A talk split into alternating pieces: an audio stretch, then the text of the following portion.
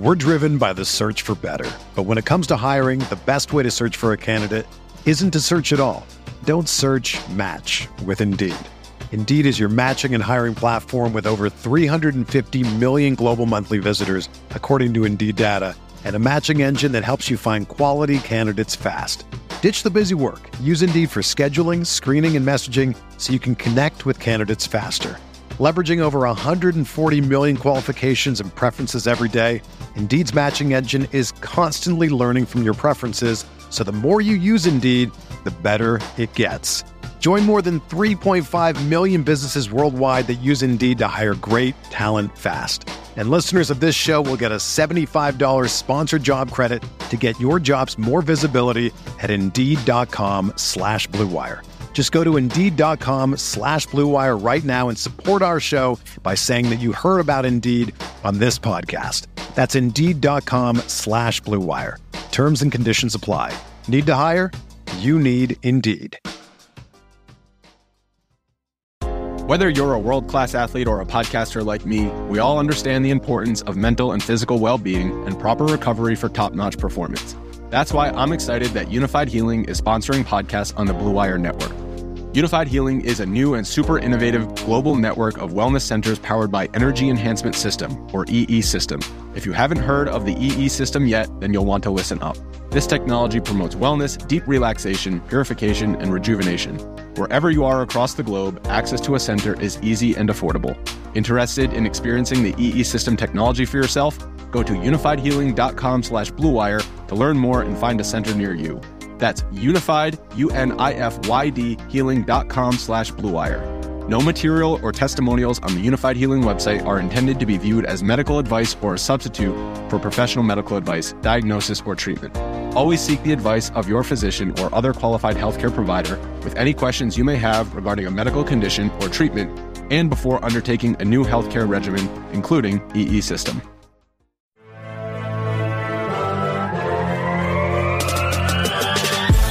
Twenty minutes a day, 365 days a year. This is the Pack a Day Podcast.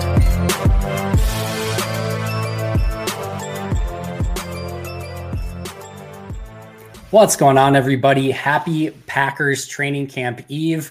Thanks so much for joining me. I am super excited to be here. I'm just going to be totally real with you guys. I am as jacked as anyone for tomorrow. Absolutely cannot wait for training camp. First practice. It feels like Christmas Eve or whatever holiday it is that you celebrate. I don't know. Maybe training camp's more important, right? But uh, no, this is absolutely amazing. I am geeked up. I feel like the, you know, just the unknowns that are out there, the opportunities that are out there, just all of it combined. I am in seventh heaven. I cannot wait. And I just, I'm beaming to be at practice tomorrow and to be sending out the first tweets of training camp. I know it's not going to be in pads. Ask me if I care. We'll get to pads eventually. We'll get to uh, the joint practices. We'll get to preseason. There's actually going to be Jordan Love film soon. Like I'm as you can tell, I'm geeking out and I'm super excited. So, uh, you know, start asking questions, guys. I'm going to get to as many as I possibly can uh, through the course of tonight. So, um, yeah, we'll stay on as long as you guys have questions. So, start hitting them up. Um, obviously, we had some news today. Tariq Carpenter, Tarvarius Moore uh, go on the non-football injury list. Uh, hopefully, nothing major. They'll be able to be reactivated um, whenever they, you know, whenever they're healthy, whenever they pass a physical. Uh, we'll probably find out maybe a little bit more from Matt tomorrow if either of those are deemed to be anything serious. But uh, hopefully, nothing that is going to keep them out for any significant period of time, and hopefully back sooner rather than later. Overall, still have to be relatively excited with where the Packers are at from a health standpoint. Rashan Gary, Eric Stokes, both good news seemingly from from Brian and Matt today. Uh, it sounds like they're going to be, you know, within the next couple weeks testing them out again and there is some hope that they could be back this summer, which would mean no pup to start the season, which would be beyond amazing, especially for Rashan, uh, for both of them, right? Coming off the injuries that they had. The Lisfranc is nothing uh, to sneeze at either for Eric Stokes. So that could be absolutely huge for the defense. And, and then, you know, overall, you know, Grant DuBose is, is certainly a level of disappointing because he wasn't able to practice mini camps, OTAs, etc. Tarvarius Moore is expected to compete with Rudy Ford and a slew of like, I don't know, a thousand other uh, one year deal safeties for that second safety position, probably opposite Darnell Savage. But overall, I do think that this is, uh, you know, a relatively healthy team going into camp, and that's exactly where you want them to be. Uh, appreciate all the really kind comments from you guys already. Uh, I did want to actually, this is a really interesting one to start off with. This is not where I certainly expected this to go on the eve of training camp. But Michael says, and he started off, he was the first one in here, got in here about a half an hour early, which appreciate that, Michael. Says, Life is tough. I can't wait for Packers football. So this is something interesting. I'm by no means a medical or uh, a you know mental expert or anything mental health expert or anything like that, but I do think mental health is extremely important. And I know that the the crux of this here is I can't wait for Packers football, right? That's like, but it starts off with life is tough. And Michael, I hear you, I feel you, I understand you, I get you. I hope you are doing well. Uh, my DMs are always open for anyone that is ever going through tough times, even if you just need to take your mind off of it with Packers stuff. But I'm a big believer and take this for what it's worth. Like I said, I am not an expert in any way, shape, or form, but I am a big believer in life of trying to find your constant. And for me, my constant since I was about seven years old has been Packers football. It has been something I've been able to constantly look forward to every single day. Obviously, as you guys know, I get to talk about the Packers. When stuff gets crappy in my life, I can still look forward to a Sunday coming up and know that for three hours, I'm going to be able to take my mind off of things. And even when it is not a, you know, in season, I know that there is going to be a free agent or a draft pick or somebody talking about something Packers related that is going to keep me on balance and keep me going and excited about something in life, even in those really low times. So for those of you who the Packers are your constant and they are your getaway from real life. And you maybe listen to myself or the Pack a Day podcast or check out my tweets to escape the reality and some of the suckiness of life from time to time.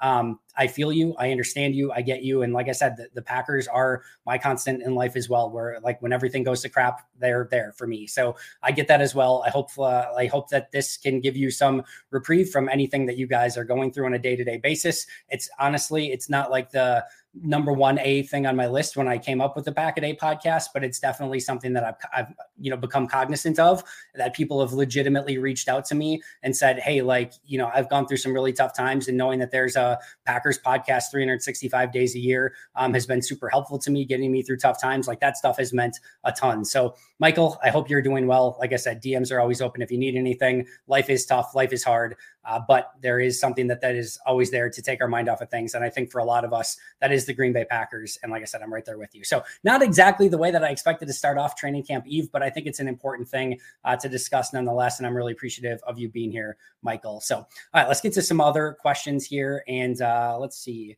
Um, I know there was one about, all right, we'll start with this one. Married guy says best positional group, tight ends or linebackers. That's an interesting question. I did a, a, ranking of all the positional groups. I'm not sure where these uh, ended up, but I do think edge. Uh, I'm going to go outside linebacker here. Uh, when you say linebacker, specifically the edge rusher position, that's a position that I think once healthy, once Rashan is back, and uh, assuming that Rashan is anywhere near the level that he was playing at before his injury a season ago, which it may take a hot second for that to come to fruition. But if that does end up being the case, Rashan being that 1A guy, then you have a Lucas Van Ness, who I think is going to be impactful from the get go. He is too strong, too talented, too physical, too fast, too beastly of a specimen. And if there is one position in all of football that you can take a freak athlete and pretty much bet that they're going to transition well into that position, it is edge rusher, it is pass rusher. Those guys find a way to get to the quarterback. Van Ness has that. I was really impressed with how he stood up against the run game in OTAs and mini camps. Now, no pads, take that for what it's worth. But he, I think he's going to be a big time player for this team. I think Preston Smith is the other one that has the ability to really benefit here. If you do have Rashan Gary and you do have Lucas Van Ness, and I didn't even talk about Kingsley and Enagbare yet. If you've got those three guys that are capable of playing a ton of snaps, I think if you can get Preston to that 30 to 40 snap range 35 i would say is probably that you know that money number. If you can get him to that i think you're going to see 35 really good reps out of preston smith. I think if he's at the point where if you have to start seeing him 60 to 65 snaps I don't think it's going to be quite as consistent and quite as good at his age. But like I said, if you can get him around that 30 35, which I think is very attainable when you've got Enagbare, when you've got Lucas Van Ness, when you've got Gary coming back, and even guys like a Justin Hollins, maybe a Brenton Cox can get in, you know, their name in that conversation as well. I think that's a really deep room. I think it's a really fun room. I think you're led by a veteran in Preston Smith, who I know Rashan looks up to, uh, and Rashan is a, a leader of that group. That is a position group that I am super excited about and really, really pumped out uh, pumped up about Lucas Van Ness, what I think he's going to bring to the table. And honestly, Kingsley Enagbare, one of the the you know one of my favorite second year players that I'm really excited to keep an eye on as well. So that is where I am at right now with that. Uh, let's see here. I know there was a couple other ones. Should I pick up Christian Watson in my fantasy league? Derek, I am the worst person to ask about fantasy stuff. Uh, my best fantasy leagues were when I was like 12 years old and I didn't know uh, quite as much. And then like I feel like you get to a point where you can't see the the trees through the forest sort of thing, and you're just like uh, over uh, reaching with everything. Like I don't know. It's just so take this for a grain of salt. But yes, I would pick up Christian Watson if he stays healthy. Uh, we saw what he was able to do in the second half of last season. So uh, pick Christian Watson uh, and then probably do the opposite of my advice on fantasy stuff. But if it were me, he would be definitely top of list for me. Trev, um, Andy, are you a Green Bay native? Also want to know about your scouting days. All right, so born in Manitowoc, uh, about what 45 minutes away from Green Bay. Spent all of like two weeks in Manitowoc. Moved to Green Bay. Uh, spent my entire life growing up in Green Bay. Went to uh, went to college in Oshkosh, which is an hour south of Green Bay. Moved to Madison, uh, which is about two and a half hours, or two hours ish from Green Bay, for about a year and a half then moved back to Green Bay and have been back here ever since. As far as scouting days, never was a scout myself. Did attend uh, two different um, scouting courses, if you will. National Football Post used to have a scouting course. They don't have it anymore. Went through that. That was actually pretty darn good. They actually did a really nice job of that. And then um, Sports Management Worldwide, uh, which was led at the time by Mark Dominik, who was the general manager of the Bucks. Uh, he was really cool to, to listen to and, and learn from and uh, got to go through that as well. So I went through both of those courses, and um, some a lot of the stuff I knew, some of the stuff I learned.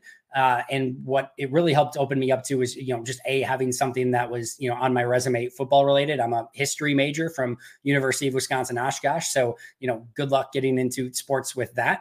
But um, it, it, gave me something that I could, you know, point to and say, like, I've I've gone through this, I've studied this, and that really helped, you know, kind of get my foot in the door in a variety of different places. And it certainly um, taught me a lot about the game and how to study it, how to grade it, those sort of things as well. So that is my background from a scouting standpoint. I quickly realized uh, right as I finished those classes um, was when my first, my oldest, who's now nine years old, um, was basically born and I quickly realized, like, all right, what you just had your, your first kid. What are you going to do? Go on the road and, and, start scouting? Even if I could get my foot in that door, it just didn't make a lot of sense. So I transitioned to this instead. Um, a few years later, started writing for Cheesehead TV, came up with the Pack a Day podcast, and the rest was sort of history. All right, um, let's see.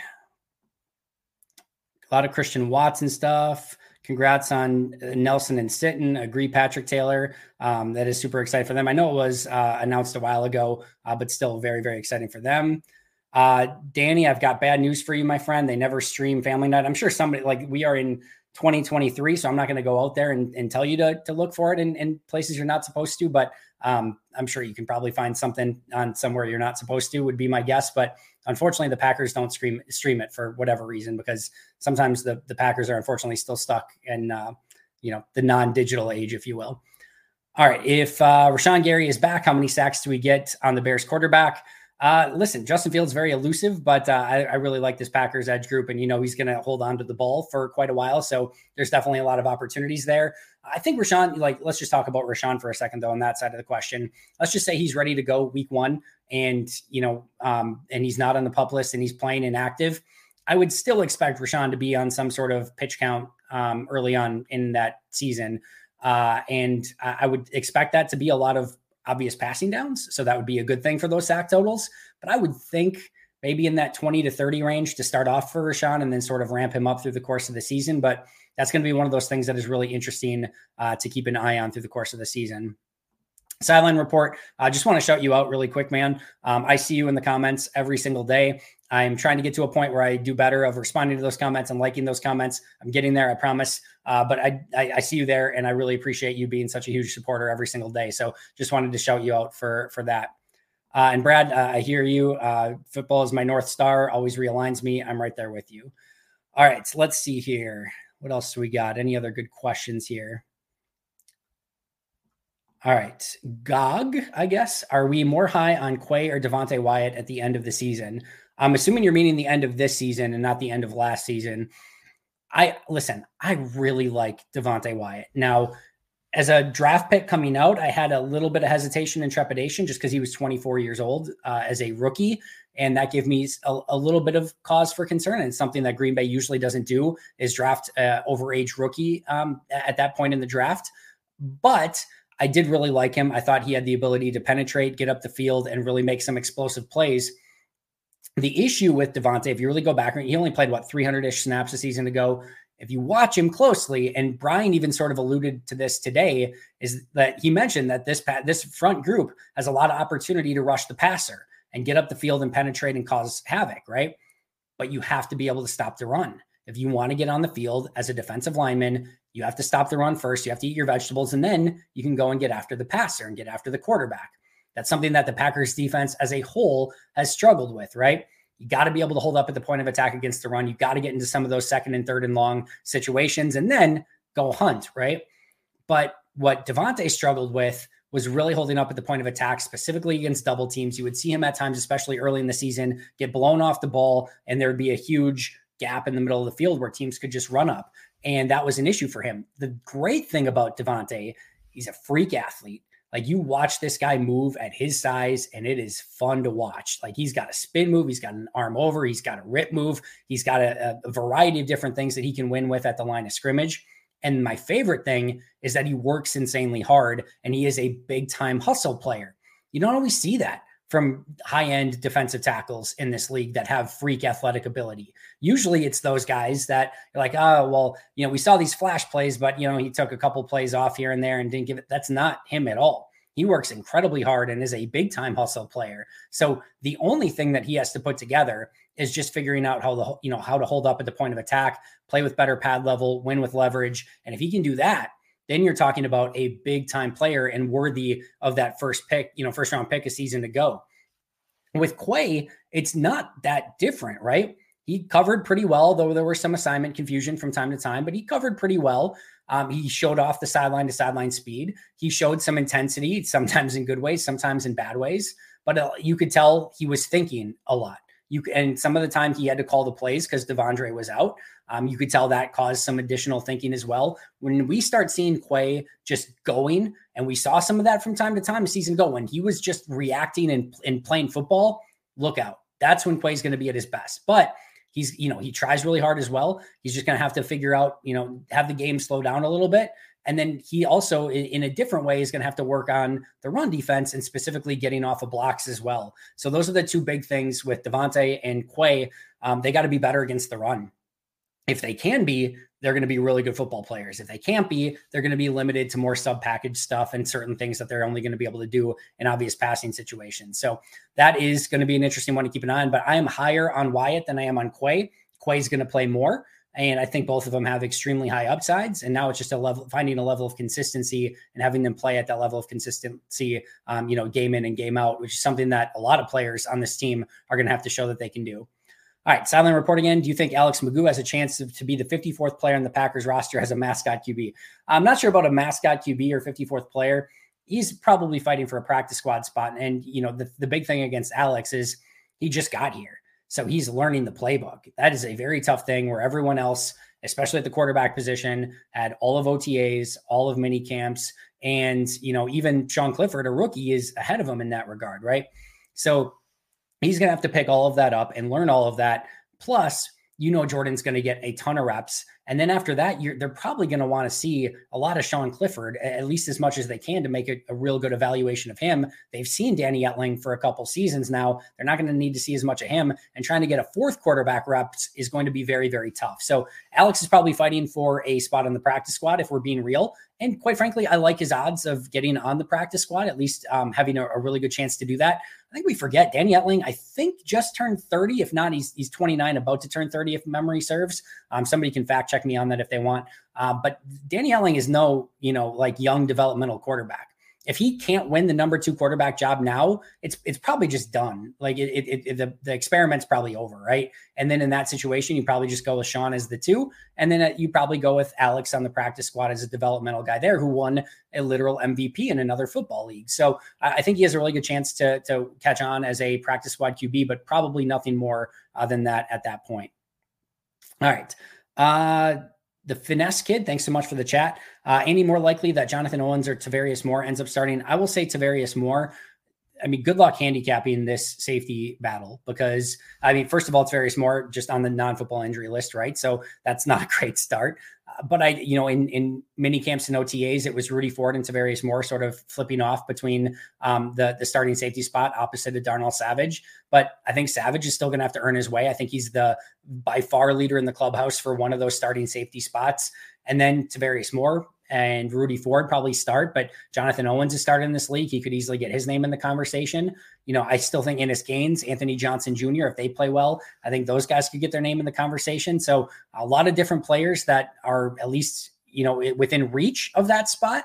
Now it's just to see like who goes out and ultimately wins it. And your guess is as good as mine. But I, I would say to start with, Rudy Ford and Tarvarius Moore seem to be the two that are going to get the, the biggest look. But things change from OTAs to training camp. And we'll see if any of that changes come training camp tomorrow.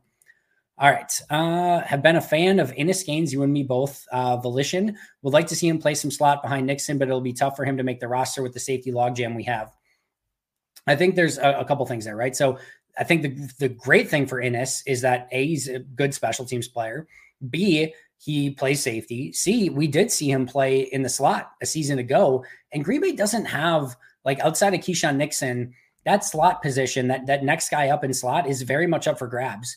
Like Shemar Jean Charles is the other one that played a lot of slot. This is a put up or shut up time for Shemar. And if they don't see something out of Shemar, you might say, well, what about Carrington Valentine? He's an outside guy. He's not, I don't think he's going to be a slot guy. I think he's very much going to be an outside guy. Eric Stokes is an outside guy. Rasul Douglas is an outside guy. They want Jaire to primarily be an outside guy. Um, you know, Corey Valentine uh, is a, or Corey Valentine. God, I'm going to do that a million freaking times. Carrington Valentine, Corey Valentine. Corey Valentine is an outside guy.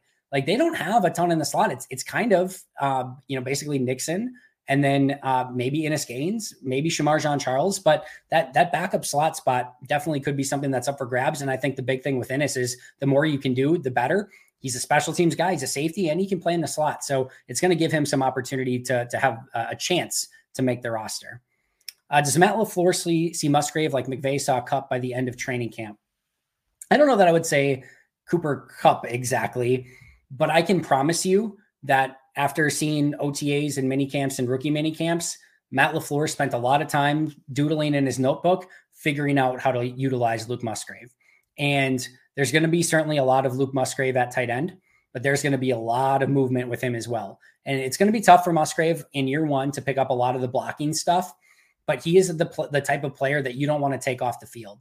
And to the point that I would argue, your three best receivers, you know, your three best pass catchers I think from a very early point, your three most talented pass catchers, Christian Watson, Romeo Doubs, and Luke Musgrave, in whatever order you want to put them.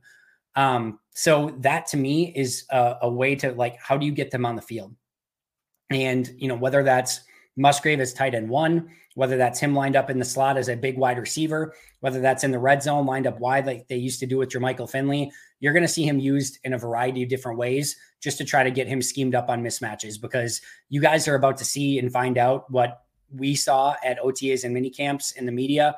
This is a fast, tall, big, great hands, great body control, just ridiculous dude of a tight end. And it's funny because I posted back to back videos of Tucker Kraft and Luke Musgrave of like running like the same route in in practice. And Tucker Kraft did it great. He looked really good doing it. And then everyone's like, man, Tucker Kraft looks slow and he doesn't look very good. No, Tucker Kraft looked good. Luke Musgrave just looked alien. He looked different. Like there is a different, and I've had to like sort of try to like temper my own expectations of like, oh, it's the rookie tight end. Like we haven't even seen the pads come on. We've seen this before. It's you know can be fool's gold. Like settle down. And I I can't temper my expectations with Luke Musgrave. That's right. I have unreasonable expectations we'll see. T- I don't want to, and I think the biggest thing is I don't want to put unreasonable expectations on him because I don't think that's ever fair to a, a, rookie type player. These guys take a while to develop, and we've seen different players hit that maturity, you know, stage at different points in their career. But man, he is just tantalizing as a player. And I, like I said, I think Matt LaFleur is going to spend a ton of time figuring out how they can get him in mismatches because if they do, look out because he can out jump and out and just out height a lot of the the corners. He's going to be able to outpace linebackers and safeties. And he's just going to be a, a mismatch nightmare, I think, for defenses. And the sooner he can pick up the offense and the sooner Green Bay figures out a way to utilize him in some very special ways, I think you're going to see some really, really fun stuff from Luke Musgrave. And if he can be a decent blocker and really get that tight end one spot down, and I'll, I'll the last thing I'll say here on Musgrave, Luke Van Ness, the first pick, did not get handed anything. He was with the like second and third team defense down on the other side. Like Tucker Kraft was down with the second teamers. I think he got some work with the ones, but like these guys don't get handed positions in OTAs and mini camps. Luke Musgrave was tight end one from day one. He was tight end number one immediately. And I expect that to carry over. We're going to see a lot of Luke Musgrave. They're going to throw him to the Wolves, see what he can do. And uh, I'm hopeful that he is going to be a big time player in this Matt LaFleur offense. All right, let's see what else here. Thoughts on the new kicker? Thanks, Heather. Appreciate the chat and appreciate the question. Uh, this is this is a, a kicker that I think is. Uh, let me just say this: like I don't know, we're not going to know much about the kicker until we see him in games, right? And how clutch he is. The ball comes off his foot different. Like there is a sound to it that is just really fun. Like it just explodes off of his foot. Now it's great to have good power and, and a, a, big leg. That's fun, and it's going to really help on kickoffs. He just has to be accurate, and he wasn't always in college what I will tell you that leaves me feeling confident is the person who trusts in Anders Carlson is Rich Bisaccia. If Rich Bisaccia trusts in Anders Carlson, I trust in Anders Carlson. But time is going to tell. There's a lot of youth and inexperience on this team. Kicker is no different, and it's going to take him time to, I think, settle down and find his rhythm. I think the other hard thing here is there's two long snappers in camp, there's two punters in camp, which means there's two holders in camp which means you're going to have a variety of different combinations from long snapper to holder that he's going to have to work with. And I don't think that that you know long snapper and punter slash holder battle is going to uh, get decided until the end of camp. So he's going to have to sort of go into warp speed towards the you know once camp is done and once they make those cuts to try to get into a rhythm with his holder and his long snapper whoever that ends up being uh, but that's going to be something that's going to take a little bit of time as well but i am uh, hopeful that he can come out and, and kick well right away really big leg like i said ball explodes off of his foot but it's all going to come down to accuracy all right. Will I be at family night? Yes, I will, Harrison. Uh, let's see. Sam, you are more than welcome. Happy to do it. Uh, as you can tell, there's nothing in the world I would rather be doing than talking Packers every single day. Uh, uh this is an interesting one. All right. So, Noxical, uh, why is everyone underestimating us so bad? The NFC North seems so wide open with terrible teams, especially with the Lions, Bears, and Vikings awful defense. You know, it's interesting. Um, I recently did an article um, and did all of the like odds for the Packers this year. I was pretty shocked to see that Green Bay had the worst odds for winning the NFC North, for making a playoff spot, and for winning a Super Bowl of any team in the NFC North. That surprised the heck out of me. And that's where I think Green Bay is being underestimated. And I think, you know, listen, they have the biggest, uh, you know, maybe unknown team in the NFL. Like, whatever we think Jordan Love is going to be, whatever we think Justin Fields is going to be, whatever we think Jared Goff is like, Jared Goff, Kirk Cousins, Justin Fields have on field productivity that we have seen. Now, you can place that wherever you want on the spectrum, but there is known you know productivity out of those three quarterbacks. Jordan, nobody knows. And he, I mean, like even Mark Murphy's comment of like, oh, it's going to take half the year uh, to, to, for us to know what Jordan Love is. Like, there's some truth to that. So I think the the odds makers and the, the betters and the sports books, etc., are putting a lot on Jordan from an unknown standpoint. But you're you have a lot of unknowns on this team, and I, that's what makes this so fun to me. Is like the young wide receivers, the young tight ends, like Zach Tom. Where is he going to end up on the offensive line? Uh, defensive, you know, line. Devonte Wyatt, T.J. Slaton, even Lucas Van Ness kicking inside. Colby Wood and Karl Brooks. Ton of young, inexperienced players, right? Quay Walker, Enagbare, Van Ness. You know, when does Rashan Gary get back? You know, what is uh, Keisean Nixon going to do in the slot? You've got you know, when does Stokes come back? You've got safety that's complete unknown. We just talked about kicker. We don't know who the punter and the long snapper are going to be. Like unknowns abound on this team. I think what's really fun and exciting as a Packer fan is there are potential answers to each of those. Jordan Love could be really, really good. Christian Watson, Romeo Doubs, Jayden Reed, Samori Toure could all be really good. Luke Musgrave, Tucker Kraft could all be really good. Zach Tom could be really good. Devonte Wyatt could be really, really good. Like all of there, there's a lot of baked in answers to a lot of these questions that like all of these guys could be good. but there are so many unknowns. It's just really, really tough, I think, for sports books and people that are betting on this thing from a national standpoint to be like, they have a lot of faith in Green Bay. I think we're all optimistic, but it's going to take some time, I think, for for people to figure out um, exactly what Green Bay is. I think it's going to take Green Bay a little bit of time, but I think the fun thing also they they don't play a, a, playoff team from last year until what week eight against the Minnesota Vikings. And I don't think anyone's expecting really the Vikings to be a playoff team this year necessarily. So this is a this is a conference that is up for grabs. This is a division, in my opinion, that is up for grabs. There are seven playoff spots. And Green Bay has the ability, especially with the schedule and with a lot of veterans still on this team. If Jordan plays anywhere near like average to good, they're going to be in that conversation. Whether that means seven and 10, eight and nine, nine and eight, 10 and seven, somewhere around there. I don't know. But that, like I said, that's what makes this so fun, so interesting, and so much opportunity on this team. All right, I want to hit up these super chats really quick. Thank you so much, uh, Andrew. If Musgrave breaks your heart, will you ever trust another rookie again? Also, as a point of reference, is he better or worse than Lazard as a blocker? All right, let's uh, let's go to the first part first. If Musgrave breaks my heart, will I ever trust another rookie again? Yes, uh, yes, I will.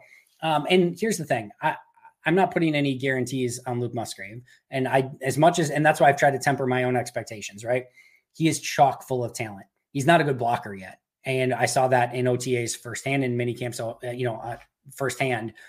I do think his college tape was when I went through and watched every snap that I could of Luke Musgrave. I do think there was some blocking stuff there that I was excited by. Most notably, you could tell he cared about it. He wanted to be good at it. He, he hit his landmarks. Like he had an attention to detail about it that told me, all right, like he may not be like the most physically imposing blocker yet, but he can at least be a get in the way and effort blocker which is where Robert Tonyan started, which is better than Jimmy Graham ever was, which is better than other tight ends on this roster have been in the past. So I'm confident that that is going to come along based on what I saw in college with his attention to detail and his effort doing it, even if he wasn't good at it. But that's going to take some time. If we know anything about rookie tight ends, we know that it is also going to take some time. And rookies in general take some time. So, as excited and juiced up and jacked up that I am about Luke Musgrave, until you see this come to fruition in games, it's all fool's gold and to some extent. Jayden Reed, Lucas Van Ness, we can be excited about them, but this is why scouts don't get excited about players in July um, when you know after they've drafted them. It takes not only the first year, but uh, like look at Eric Stokes. Eric Stokes, after his first year, we're all like, "Oh, that's going to be a long time starting corner." And then last year, pre-injury, he didn't look anything like a starter in his second season. He just didn't. So like, there's no guarantee that that stuff just always stays consistent. That's why like the NFL is so tough, and it will um, it will humble you very quickly the moment that you maybe take your foot off the gas a little bit. So Luke has every ingredient that he needs to be a star tight end in this league. The best tight end that they've had since Jermichael Finley, easily. Will he be that? That's up to him, and that's going to you know remain to be seen. But he could easily break my heart. Wouldn't be the first time, won't be the last time. Uh, but I am super hopeful because he possesses everything that he needs to be a big time player in this league. Uh, better or worse than Lazard as a blocker? this is a hot take, and uh, I hope nobody will get mad at me for this. Lazard was slightly overrated as a blocker. He was fine to good. He was not great. He was a good blocker. I enjoyed watching him block. He was good.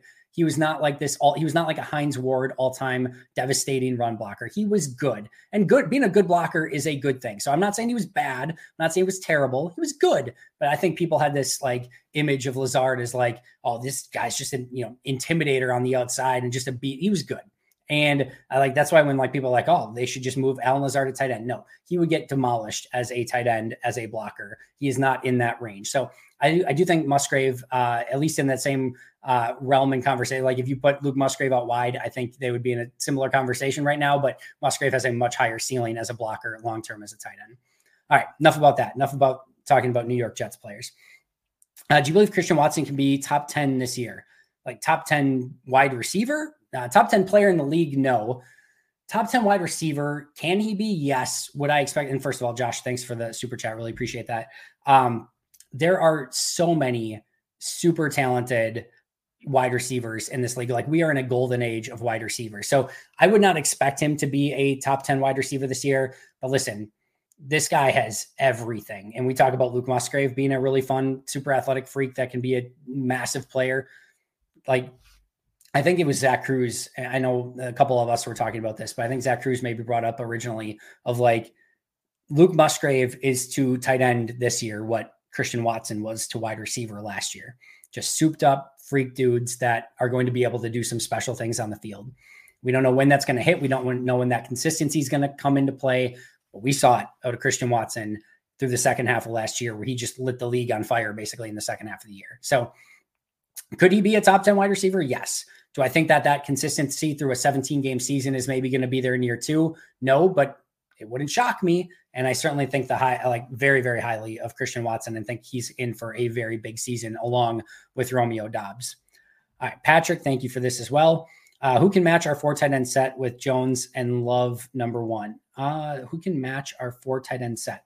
I'm not sure I totally understand the question, but I do like uh, the four tight end set, like just the four tight ends that they have. And I do think there's a lot of there's good variety, maybe not great variety because they're missing that one key piece, in my opinion, which is that like big time blocking tight end. If Tyler Davis is your best blocking tight end, which isn't terrible, by the way, he's a better blocker than I think people give him credit for. But if he's your best blocking tight end, you're probably missing a piece there. I do wonder if they'll use a little bit of a sixth offensive lineman in some of those situations, which is what they did with Rick Wagner when Marcedes Lewis was out in 2020. So that could be something that they use to sort of get by that. But I do really, really like the the four tight ends that they have. I think Tyler Davis is going to be the best version of himself that we saw. I already like some of the stuff I saw in OTAs and mini camps. I know people don't want to hear that because they don't like Tyler Davis for some reason, but I think he's going to be a player that gets on the field and has an impact on this team because I do think he's probably their best blocker right now. DeGuara, probably that H-back fullback role with a little bit of tight end and some other stuff mixed in. And then, of course, we're going to see a lot of, of Luke Musgrave and Tucker Kraft as well. So, like the group, but they also have a lot to prove because – Davis and DeGuara haven't exactly proved a ton at this point in their careers either yet. So a lot of opportunity there. And that's the key word for this entire Packers team with all those young players. A ton of opportunity for this team. Thanks for the chat, Patrick. Sorry if I misunderstood your question. We're driven by the search for better. But when it comes to hiring, the best way to search for a candidate isn't to search at all. Don't search match with Indeed. Indeed is your matching and hiring platform with over 350 million global monthly visitors, according to Indeed data, and a matching engine that helps you find quality candidates fast. Ditch the busy work. Use Indeed for scheduling, screening, and messaging so you can connect with candidates faster. Leveraging over 140 million qualifications and preferences every day, Indeed's matching engine is constantly learning from your preferences, so the more you use Indeed, the better it gets. Join more than 3.5 million businesses worldwide that use Indeed to hire great talent fast. And listeners of this show will get a $75 sponsored job credit to get your jobs more visibility at Indeed.com slash BlueWire. Just go to Indeed.com slash BlueWire right now and support our show by saying that you heard about Indeed on this podcast. That's Indeed.com slash BlueWire. Terms and conditions apply. Need to hire? You need Indeed. All right. Uh, we are going to love watching Jayden Reed. He played so much, played so hard for MSU. Such a good fit for us.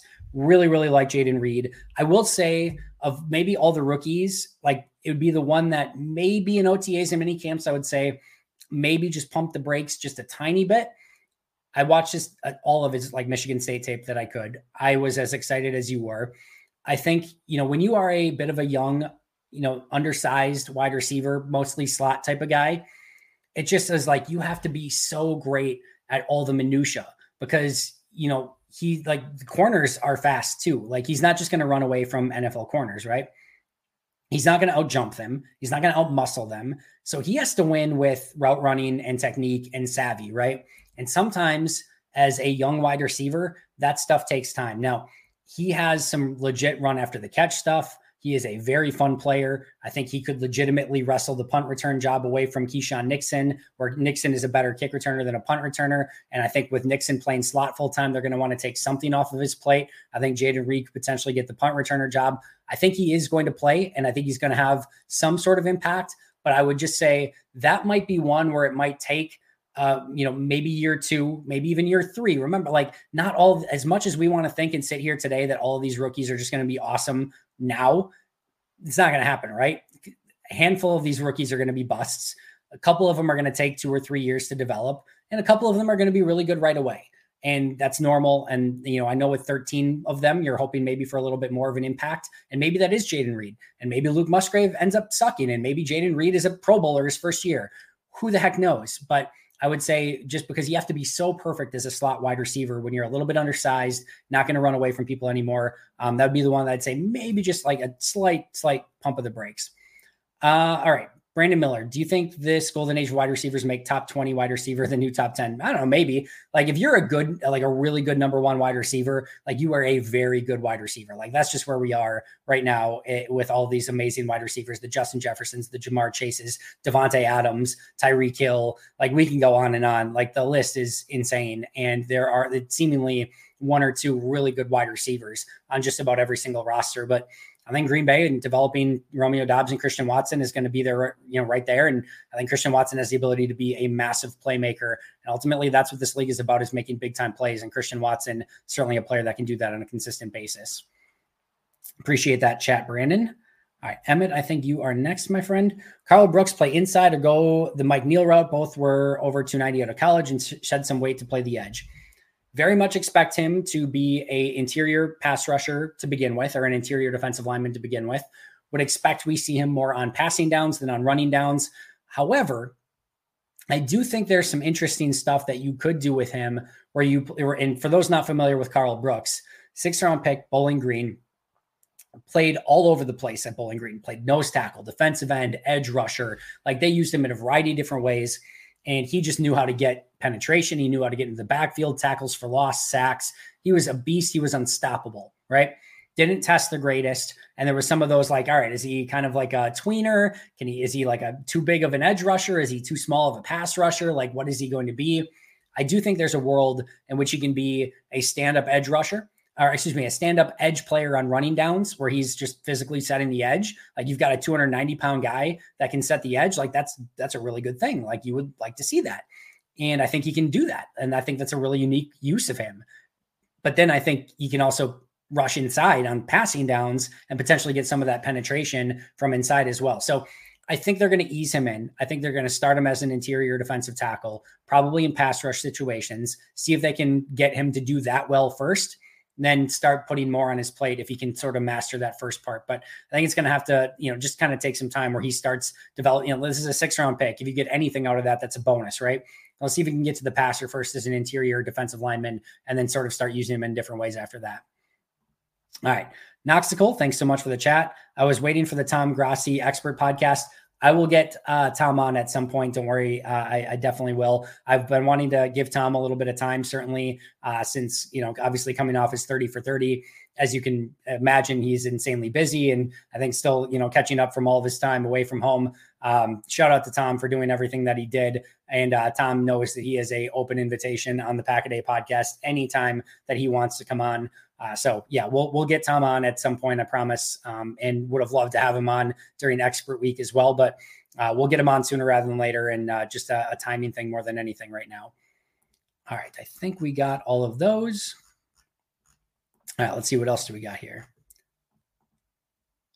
All right, so the Green Bay Packers may not be done adding to their quarterback room on the eve of training camp. They worked out quarterback Jacob Eason. Yeah, I think this like they worked out five players, four wide receivers, and a quarterback. No players were added at this point, but I think you're going to see a lot of that with Green Bay, just bringing in new guys every single day. This is also the time where Green Bay starts stacking their emergency board.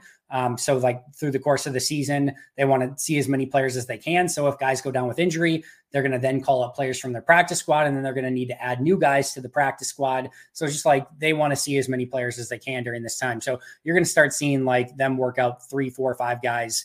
You know, more often than not, some of those guys they'll sign. More often than not, they won't sign those players, uh, but they're going to start stacking their emergency board for some of those players. All right. Um, ooh, Packers just signed a new wide receiver. Did, who did I miss? Um, somebody fill me in if I've been uh, away here. All right, I don't see anything on my immediate feed, so I'm wondering if it was maybe just a workout instead. But I don't know if, if somebody has uh, info, definitely uh, put it in the chat and we can talk about it. If I uh, if I actually know who it is, it's not one of the guys that they worked out today. Which those four wide receivers, quite transparently, I knew absolutely nothing about. All right. Um, let's see. Given our abysmal run defense, will we play more base on second down? Can Barry right the run ship? This is, if you want to know the biggest X factor and just question mark going into the season, this is it. Um, so th- to me, they allowed five yards per carry on, you know, uh, run. So we're like Cody Chrest. It sounds like they signed. Was there a corresponding move? Anyone uh, know that as well yet? But uh, all right, sounds like four three five Harvard grad. Andrew's got it covered. And see, Andy's always know uh, what's going on. Um, I'll have to look into him and see if I can do some uh, quick scouting work on him tonight and see if I can do um, you know a little bit more update on him. But I uh, will be totally transparent. I know nothing about Cody Chrest, wide receiver out of Harvard, other than if Andrew's right that he's got four three five forty speed, which is always a, a good thing to have. Um, be interested to see what uh, what corresponding move that they made. Uh, but sorry, run defense. Um, th- this is going to be the big thing, right? This is a team that has really struggled to what I call eat its vegetables on early downs. Like you've got to be able to put in the the the crappy work, right? Listen, none of these guys want to be run defenders. They all want to get paid. They all want to get to the quarterback. They all want to get their sacks.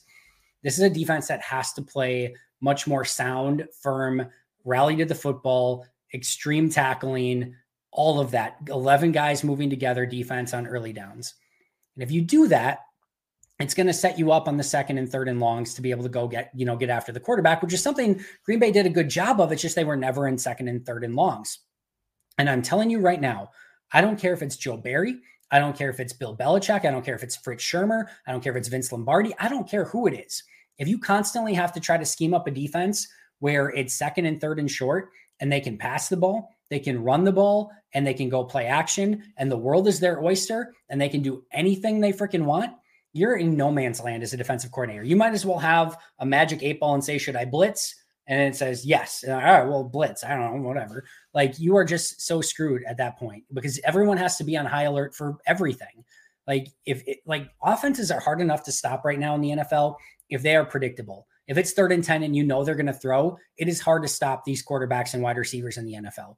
If you're throwing your hands up being like, I don't know if they're going to run or pass, you're just screwed more often than not.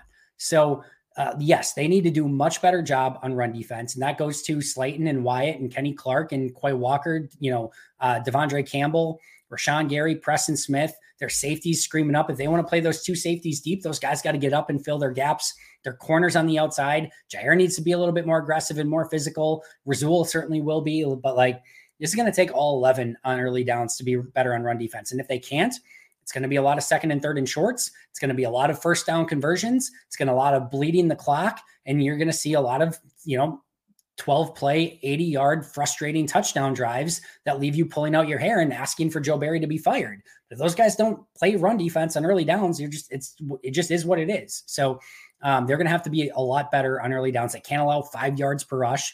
The good news is, is really only one way you know way to go when you're allowing five yards per carry on the ground um, and that's hopefully better. Knock on wood. But if they can't be, then it's going to be a long year on defense again. All right. Uh, let's see. All right, Tanya, thanks so much for the chat. Uh, I guess Matt, Tanya, Matt, I don't know, Matt from California. Thanks for the show. How long do you give the trial period for Jordan Love? When do you start uh, investigating in quarterback if trial period is bad? Uh, well, let's not even put that in the ether quite yet, uh, Tanya slash Matt, if that is your real name. Um, I, I, do think that this first year, for the most part, is the big trial. Listen, they signed him to a one year extension, right? If this season is great, he's the guy. He's going to be the guy. And that trial period is basically over. And they're probably going to try to extend him still this season, even beyond that one year. If it's okay, they probably go into next season as trial year 2.0 and they may grab another quarterback on day three of the draft, maybe day two if they get a little frisky, um, just to sort of add some, you know, maybe some fire there. But if he's okay, I think there probably is a second trial year next year. And if he's bad slash really bad, which again, we're not going to manifest and not going to speak into uh, existence, but if that were to happen in a different multiverse, then I think Green Bay would be as aggressive as they need to be next year, knowing that Jordan's only on one year left of his deal. And the one year that they saw him as a starter, he was really bad. And if he's really bad with a super young, inexperienced team, you're probably looking at what a if Jordan Love were to be really bad, and again, that other multiverse, not ours, um, you're probably looking at four or five wins, which is going to put you pretty high in that, you know, potential quarterback draft slot next year. So, um, in that other multiverse, that could be potentially what would happen. But I think Jordan's going to at least be good enough where he gets probably another trial year next year, and they don't aggressively look to take a quarterback in the draft.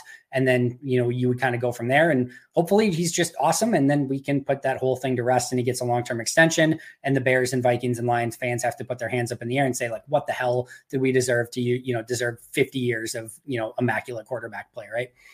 All right. All right, Kayla, I should probably read these questions before posting them up, huh? Hey, Andy, I'm curious to hear your take on this. What's the game What's the game all time you think the Packers got the most screwed by the refs? Maybe it's recency bias, but for me, it's always the NFC Championship game against Tampa. I am not a, a big the refs won or lost a game sort of guy. There's a million different opportunities throughout the course of a game. The Jerry Rice fumble is one that certainly stands out to me. The I don't even know that there was. Listen, Green Bay could have done three or four different things in that Tampa game where the refs wouldn't have even played a part, and they didn't do their side of things. They fumbled the ball. They had some poor plays. They dropped some picks. They we don't we know the Kevin King play. Like if they just take care of business, the refs aren't even involved in that. So I, I'm more upset if like if I could have anything, I just want the players to play better than the refs to call things differently. Um, I, the one that I would say, the one that I was like legitimately furious by was the fail Mary. Like that. That's the one where you just throw your hands up and say like all right these stupid substitute refs legitimately cost you a game. Like that's the one to me. Um i don't know if you said playoff game but that was the one that they no i think you just said packers game. But um yeah that's the one to me that you, I, I was legitimately frustrated by. You're just like screw this. That was stupid. All right. Andy thanks so much. Love the live chat. What is the one thing you feel like uh, like the true LaFleur offense will have more than last season Andy, there is a very easy question or easy answer for this. And again, appreciate the chat there. That's using the middle of the field. That's it. Like, I think that is going to be the biggest change that, I mean, Aaron became basically allergic to throwing in the middle of the field. I posted a video last year of a tight end coming wide open down the middle of the field. And Rodgers is staring right at him. Nothing. Wouldn't pull the trigger. Right. So, I think you're going to see Jordan for better and sometimes for worse utilize the middle of the field a little bit more. Listen, there's going to be more opportunity. There's going to be more explosive plays, um, but at the same at the same token, you're going to have some more risk throwing over the middle of the field as well. And it's not just Aaron, and it's not just Jordan's propensity to throw in the middle of the field. They spent day two of the draft this year getting guys that are going to help you in the middle of the field. Luke Musgrave, we talked about. Tucker Kraft, we talk, you know, we didn't talk about, but he's going to be another guy that's going to be able to win some in the middle of the field. Jayden Reed in the slot.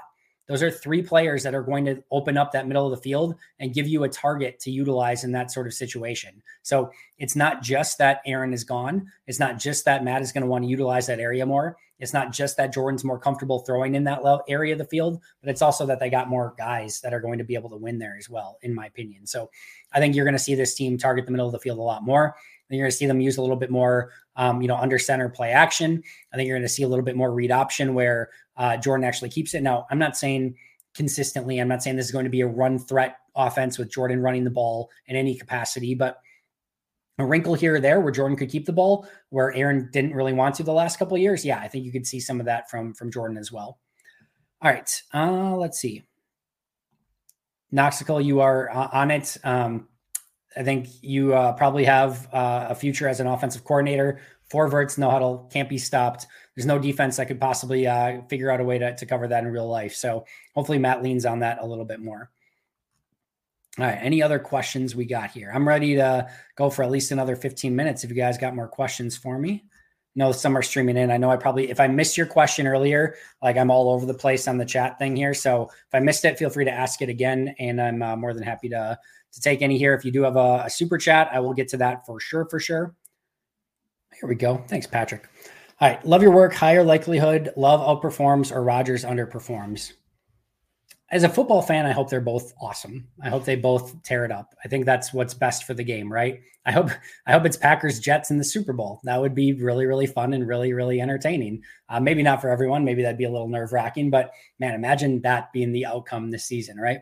Uh, I do think that's a really tough question. I'll say Rodgers underperforms simply because it seems right now in New York, and this was always going to be the case and sort of expected, like the expectations are just like they are already beyond through the roof, right? So if Rodgers is like 10 and 7 and has like the season he had last year, like people are just going to be like massively disappointed because I think they're expecting MVP, greatest offense of all time. And that AFC is really, really, really tough. The schedule that they have is really, really, really tough. So I love the weapons that they have on offense. And I, again, don't want to spend too much time on the, the New York Jetpacks here, but um, I do think that the expectations are so high in New York right now that I think it's going to be easier for Aaron to underperform than maybe it is going to be for Jordan to overperform, especially given so much youth and inexperience at wide receiver and tight end. But um, like I said, I'm, I'm cheering for uh, everyone that is, you know, of those caliber of players to be really, really good in Aaron and Jordan. And just because I think that makes things so much more fun in the NFL. All right. Um, Andy, how many design quarterback runs does the Matt LaFleur tree have? I, I don't know how to answer that to be frank, Patrick. I don't I've never seen the playbook, uh, but I guarantee there are like there's design, you know, obviously bootlegs with run options. There are, you know, run pass options uh, as a quarterback. Like there are certainly those where, you know, you've got reads where you can keep it as a QB. So um, there's some of that in there. I'm sure there's a little bit more with a young Jordan Love than there was with a you know 38 year old Aaron Rodgers. But um, it's not going to either way. It's not going to be a ton, but there will be a smattering slash sprinkling here and there if they want to throw that in from every time to time, just to kind of keep defenses honest more than anything else. Uh, let's see. Do you see Gute Murphy and LaFleur? And I, I, always forget this, but thank you everyone for all the questions. This is amazing. Do you see Gute Murphy and LaFleur tied together no matter what through Murphy's tenure? Seems like they have made this bed together. I hope they end up all like together. Like I hope that everything just goes well and they all do amazing. That would be awesome. I don't see Matt going anywhere unless things go poorly. Like I don't think some team's going to offer him like head coach plus GM or anything like that. I don't think Brian's going anywhere. So really the only way that things happen is if something goes wrong. And usually I would guess, this is just my guess, I would guess that it's not both LaFleur and Gute at once. Usually, you know, Murphy would probably have to be in the decision and, and of like, all right, was this Matt that didn't coach things right? Or was this Gute that didn't acquire the right players? And again, I, I, don't think we're anywhere near those things. I think the Packers and the organization have a ton of faith in both Matt LaFleur and Brian Gutekunst, and as of now, they should. But listen, 2023 is the start of a massive evaluation for this entire organization. This is the first time you are post Aaron Rodgers and post Brett Favre. You are 30 years of MVP quarterback play, and now you've got a relative unknown at quarterback. And now, like, sort of everyone is under the microscope. We know Joe Barry's under the microscope on the def- you know defensive side of the ball. Jordan Love under the microscope for the first time, and I mean that is going to be an intense microscope as a first time starting quarterback. Matt LaFleur in his offense was he 13 wins through his first three seasons because of Aaron Rodgers at quarterback? Or is this a really good head coach who can run a successful offense with a, you know, maybe a less uh, talented quarterback as well? We're going to learn a lot about Matt LaFleur in this offense and who he is as a head coach. Brian Gutekunst, a lot of the talent that was on this team that won those 13, and I'm a big fan of Brian Gutekunst, and I think he's done a really nice job overall. But Aaron Rodgers, Kenny Clark, um, you know, obviously uh, we can go on Davante Adams when he first took over, David Bakhtiari, Aaron Jones. We can go on and on, but there were a handful of players, like the some of the best players on this team that were Ted's that you know he took over, right? And including the you know the MVP, four-time MVP quarterback and Aaron Rodgers. So we're going to learn a lot about Gute as well. So this is going to be a all eyes on everyone in this organization. When you had the season that you had last year, when they spent a ton of money and did everything they could to try to win a Super Bowl last year, and you don't make the playoffs, Matt has the, you know, plausible deniability of saying, Hey, we won 13 games the last three years. Wasn't me. And Goo can say, Hey, look where we were before I took over. Like we were out of the playoffs. Like this team was starting to head in the wrong direction. And I got us going into again three straight 13 win seasons and you know back to back NFC championship games. Like it's it's not my fault. And Aaron can you know, Aaron would have been like, Hey, I won MVP the last two years. It wasn't my fault. Like everyone, Joe Barry can say the only reason we had an opportunity to get into the playoffs at the end of last year was because of the defense. It's not my fault. And everyone can kind of Spider-Man point to, to everyone else. And that's why this year they decided, you know, all right, we're going to take one of those Spider-Men out. And Aaron, you're going to go play Spider-Man in New York and, and be Peter Parker for the Jets. Um, but we're going to keep everyone else and we're just going to evaluate everything here. So the, the fingers are going to be pointed still at everyone. And it's going to be up to everyone in this organization from Russ Ball to Goody to um, Matt LaFleur to Jordan Love to the players to the, you know, assistant coaches, etc., to make sure that this thing goes in the right direction. And I think it will, but it, it's all, you know, the gloves are off now and, and everyone's going to be evaluating everyone at this point. All right. Yes. Uh, running man, thank you so much. Sure to hit that like button, subscribe if you haven't already. Uh, make sure you check out the Pack a Day podcast every day. Really appreciate that. Um, you guys are the absolute best. All right. Ethan, who do you think ends up being the best player from this rookie class in three years on the Packers, of course? I mean, I think their first two players are, and I this is low hanging fruit, and it's not a super bold prediction. I love the Lukes. Lucas Van Ness uh, I think has the ability to be, like I said, an impact player from day one. He is as advertised. He looks like Hercules. He is all of 6'5, 275, chiseled out of whatever you want to chisel a Hercules out of. Um, he's going to be good from day one, in my opinion. And I don't think there's ever any looking back. I think he's just going to be a really, really good football player. How high of a ceiling he reaches, like I said with Luke Musgrave earlier, that's going to be up to him. Luke Musgrave same thing, super talented, everything he needs to be to be one of the top tight ends in this league. And now the rest is sort of up to him. So those, those if, if one of those two is not, you know, the star of this draft class, I would be fairly shocked. But um, I, I really, really, really like what I saw out of this draft class, both when I evaluated them, you know, pr- really pre um, draft as well. I liked a lot of these guys pre draft, Musgrave especially, Kraft especially. Um, and then even when I watched him post draft, I loved him more when I saw him in OTAs and mini. And that's not always the case. There's a lot of times I get to OTAs and mini camps. I'm like, oh, I'm not so sure about some of these guys. Like, uh, I don't know. I was, this is by far and away, by far and away, and take it for what it's worth, by far and away the most excited I've ever been for a draft class following OTAs and mini camps. Means nothing yet. They got to put the pads on, but I liked a lot of what I saw from this draft class. So really, really excited about him. But I would I would be willing to bet a lot of money if it's one of the Lukes. It ends up being one of the best from this class. All right. What will the media reaction be when Green Bay takes a first round wide receiver next year and Marvin Harrison Jr. with the Jets pick that they get from the 12 trade? Well, Brandon, that is a tough.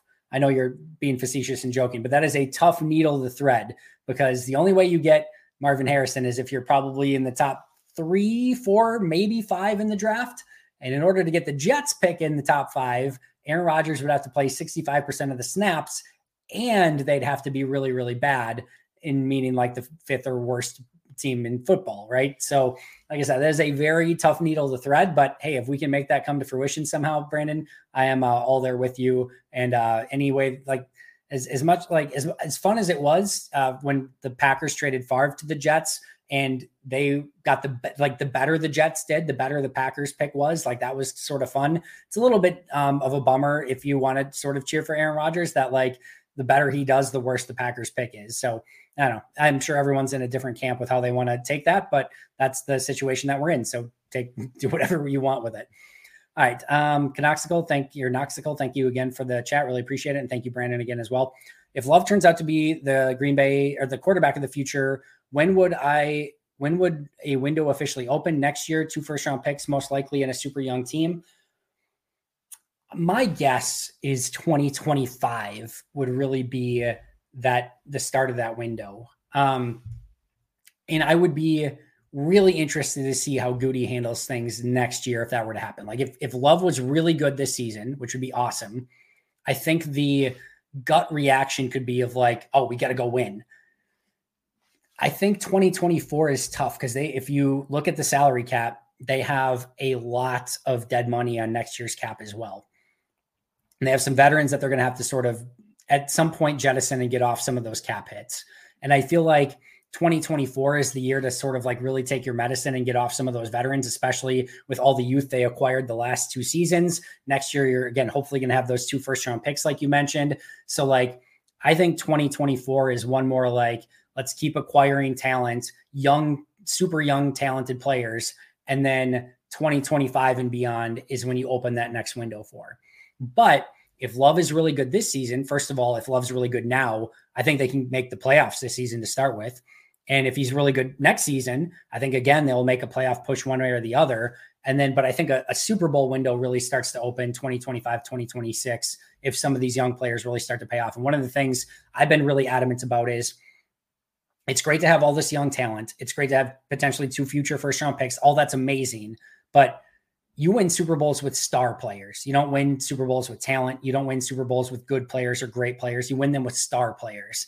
Like Green Bay, like if you want to see Green Bay start opening up a Super Bowl window again, it's the Christian Watsons, it's the Luke Musgraves, it's the Jordan Loves, it's the, you know, whomever you want, Devonte Wyatt, Quay Walker, you know, you have Jaire already, but like some of these guys are going to have to step up into real big time stars in this league. That's their next step as a organization as a whole is taking all this young super talented clay and really developing these players into superstars and if they can start doing that and Watson becomes a true star, and Musgrave becomes a star, and Devonte Wyatt becomes a star, and Luke Van Ness becomes a star, and Jaire remains a star. Like now you're starting to cook and really have some things where you're like, all right, how are offenses and defenses going to, you know, be able to contain all of this talent that Green Bay has? But I don't think they're quite there yet. And, and 2025 is kind of where I uh, would be sort of uh, looking at that that window to make hopefully you start opening on. All right probably just a couple more, and then I'm going to get out of here. Appreciate all the kind comments. Again, make sure to like and subscribe. Um, and yes, I will uh, do more of these. I think the last one I did was during the draft, but there will be a lot more of these live shows through the course of the season. Um, just like preliminarily, I'm planning to do probably Pack a Day live again during the week. I want to do at least a happy hour during the week. I'm planning tentatively right now this Thursday night. Uh, it may end up being, I don't know yet either Thursday or Friday, but I'm hopefully uh, going to do another one of these this week after we've seen a couple practices. But rest assured, there are going to be a lot more of these in training camp through preseason and then the course of the season as well. Before you know it, it'll be the draft next year, and we'll be chatting during the draft again. So, yes, plan on doing a lot more of these moving forward. All right. Any last super chats? Otherwise, I'm going to get out of here. I'm going to give you guys 30 seconds and I'll say thank you guys one more time. Um, enjoy practice tomorrow. I know it looks like right now we're potentially supposed to get some rain. So if you're uh, going to be trying to attend practice, double check that radar before you head out tomorrow. Um, very well could end up being in the Don Hutson Center if there is any inclement weather. If that ends up being the case, which hopefully not, hopefully everyone's able to attend, but I will have you covered on Twitter with everything that I see at practice. Um, so you guys will try to be your eyes and ears as best as possible. All right. Anything else? All right, guys. Always appreciate you. Um, like I said, I'm going to be doing a lot more of these. Make sure to check out the Pack a Day podcast 365 days a year. But until next time, and as always, go Pack Go.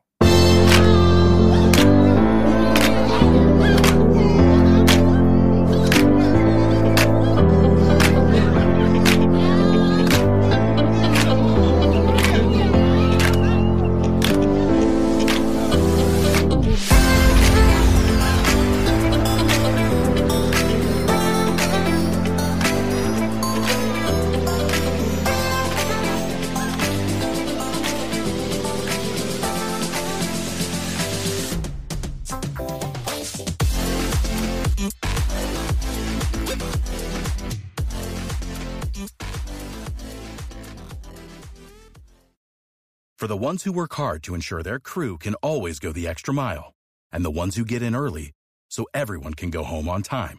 There's Grainger, offering professional grade supplies backed by product experts so you can quickly and easily find what you need. Plus, you can count on access to a committed team ready to go the extra mile for you. Call, clickgrainger.com, or just stop by. Grainger, for the ones who get it done.